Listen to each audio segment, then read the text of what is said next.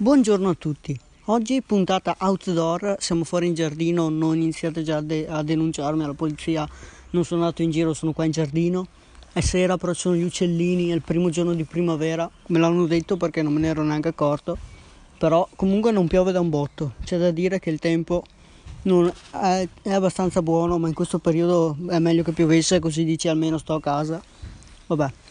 Allora, oggi volevo iniziare con la prima notizia che è che YouTube abbassa la qualità alta, l'HD, in Unione Europea e anche Netflix abbassa la qualità delle registrazioni perché si vuole alleggerire tutto il traffico rete che è in Europa per favorire per esempio lo smart working, comunque il lavoro da casa, quello intelligente, quello che si fa a casa o anche le video lezioni, perché per esempio anche Facebook si è complimentato con noi Mark Zuckerberg, il fondatore, perché in Italia tipo non, non si è mai usato così tanto Facebook e, le altre compagnie di Facebook perché in teoria anche il Papa fa la messa live su Facebook quindi ci sono un botto di fedeli che vanno a guardarlo su, in live.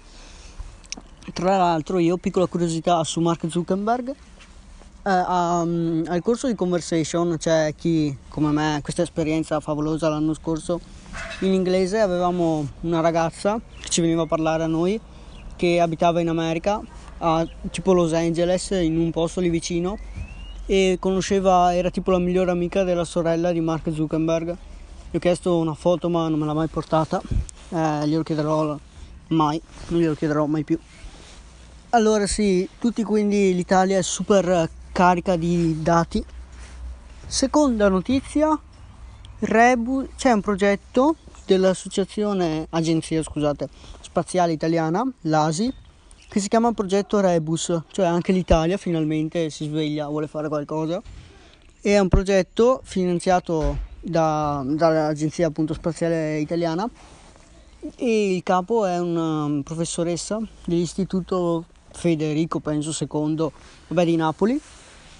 Il loro progetto è di creare una coltivazione di piante su Marte perché? Perché eh, piante uguale vita, perché loro ti procurano l'acqua, perché condensano l'aria, procurano anche l'aria, appunto l'ossigeno da respirare e il nostro pianeta è chiamato appunto pianeta verde e c'è vita appunto per le piante. Quindi ehm, i punti salienti di questo progetto per coltivare su Marte sono circolarità e degradazione. Perché questo? Allora, circolarità perché si vuole recuperare eh, le cose, gli scarti umani, diciamo organici, e rimetterli in un ecosistema come qua sulla Terra. Degradazione perché appunto si degradano questi, mm, diciamo, scarti umani, organici, abbiamo capito, si degradano e vanno a formare anche humus per le piante, quindi appunto ritornano nel circolo, in modo da creare un ecosistema simile alla Terra, è quasi non è difficile farlo uguale, cioè non è impossibile farlo uguale. Comunque servono molte caratteristiche. Comunque anche l'Italia speriamo ci riuscirà a inserirsi anche lei nel giro di questi affari spaziali un po' interessanti.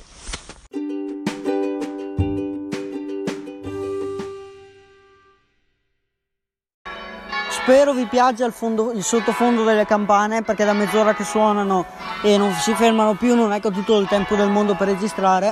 Quindi ve lo dico col sottofondo musicale, bellissimo della chiesa.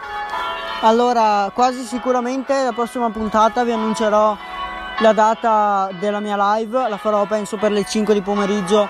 Stiamo lì un'oretta, un'oretta e mezza, vediamo un po', anche due, fino alle 7 di sera circa, 7 e un quarto parliamo un po', voi scrivete, parliamo di quello che volete mentre facciamo dei giochi base, insomma, per trattenere un po' il tempo in questa quarantena, quindi fate i compiti prima, grazie.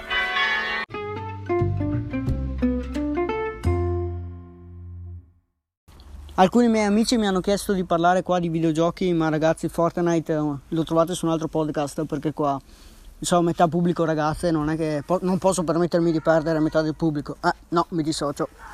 Mi dispiace ragazzi, la prossima volta parleremo di Fortnite. Un giorno farete un canale dedicato e mi inviterete a parlare. Ma su questo podcast bisogna stare un po' neutri sulle cose che si parla, un po' di genere neutro, in modo da fare da accontentare tutti e due i generi. Allora io qui chiudo, ci vediamo alla prossima puntata, molto probabilmente domani. Ciao a tutti!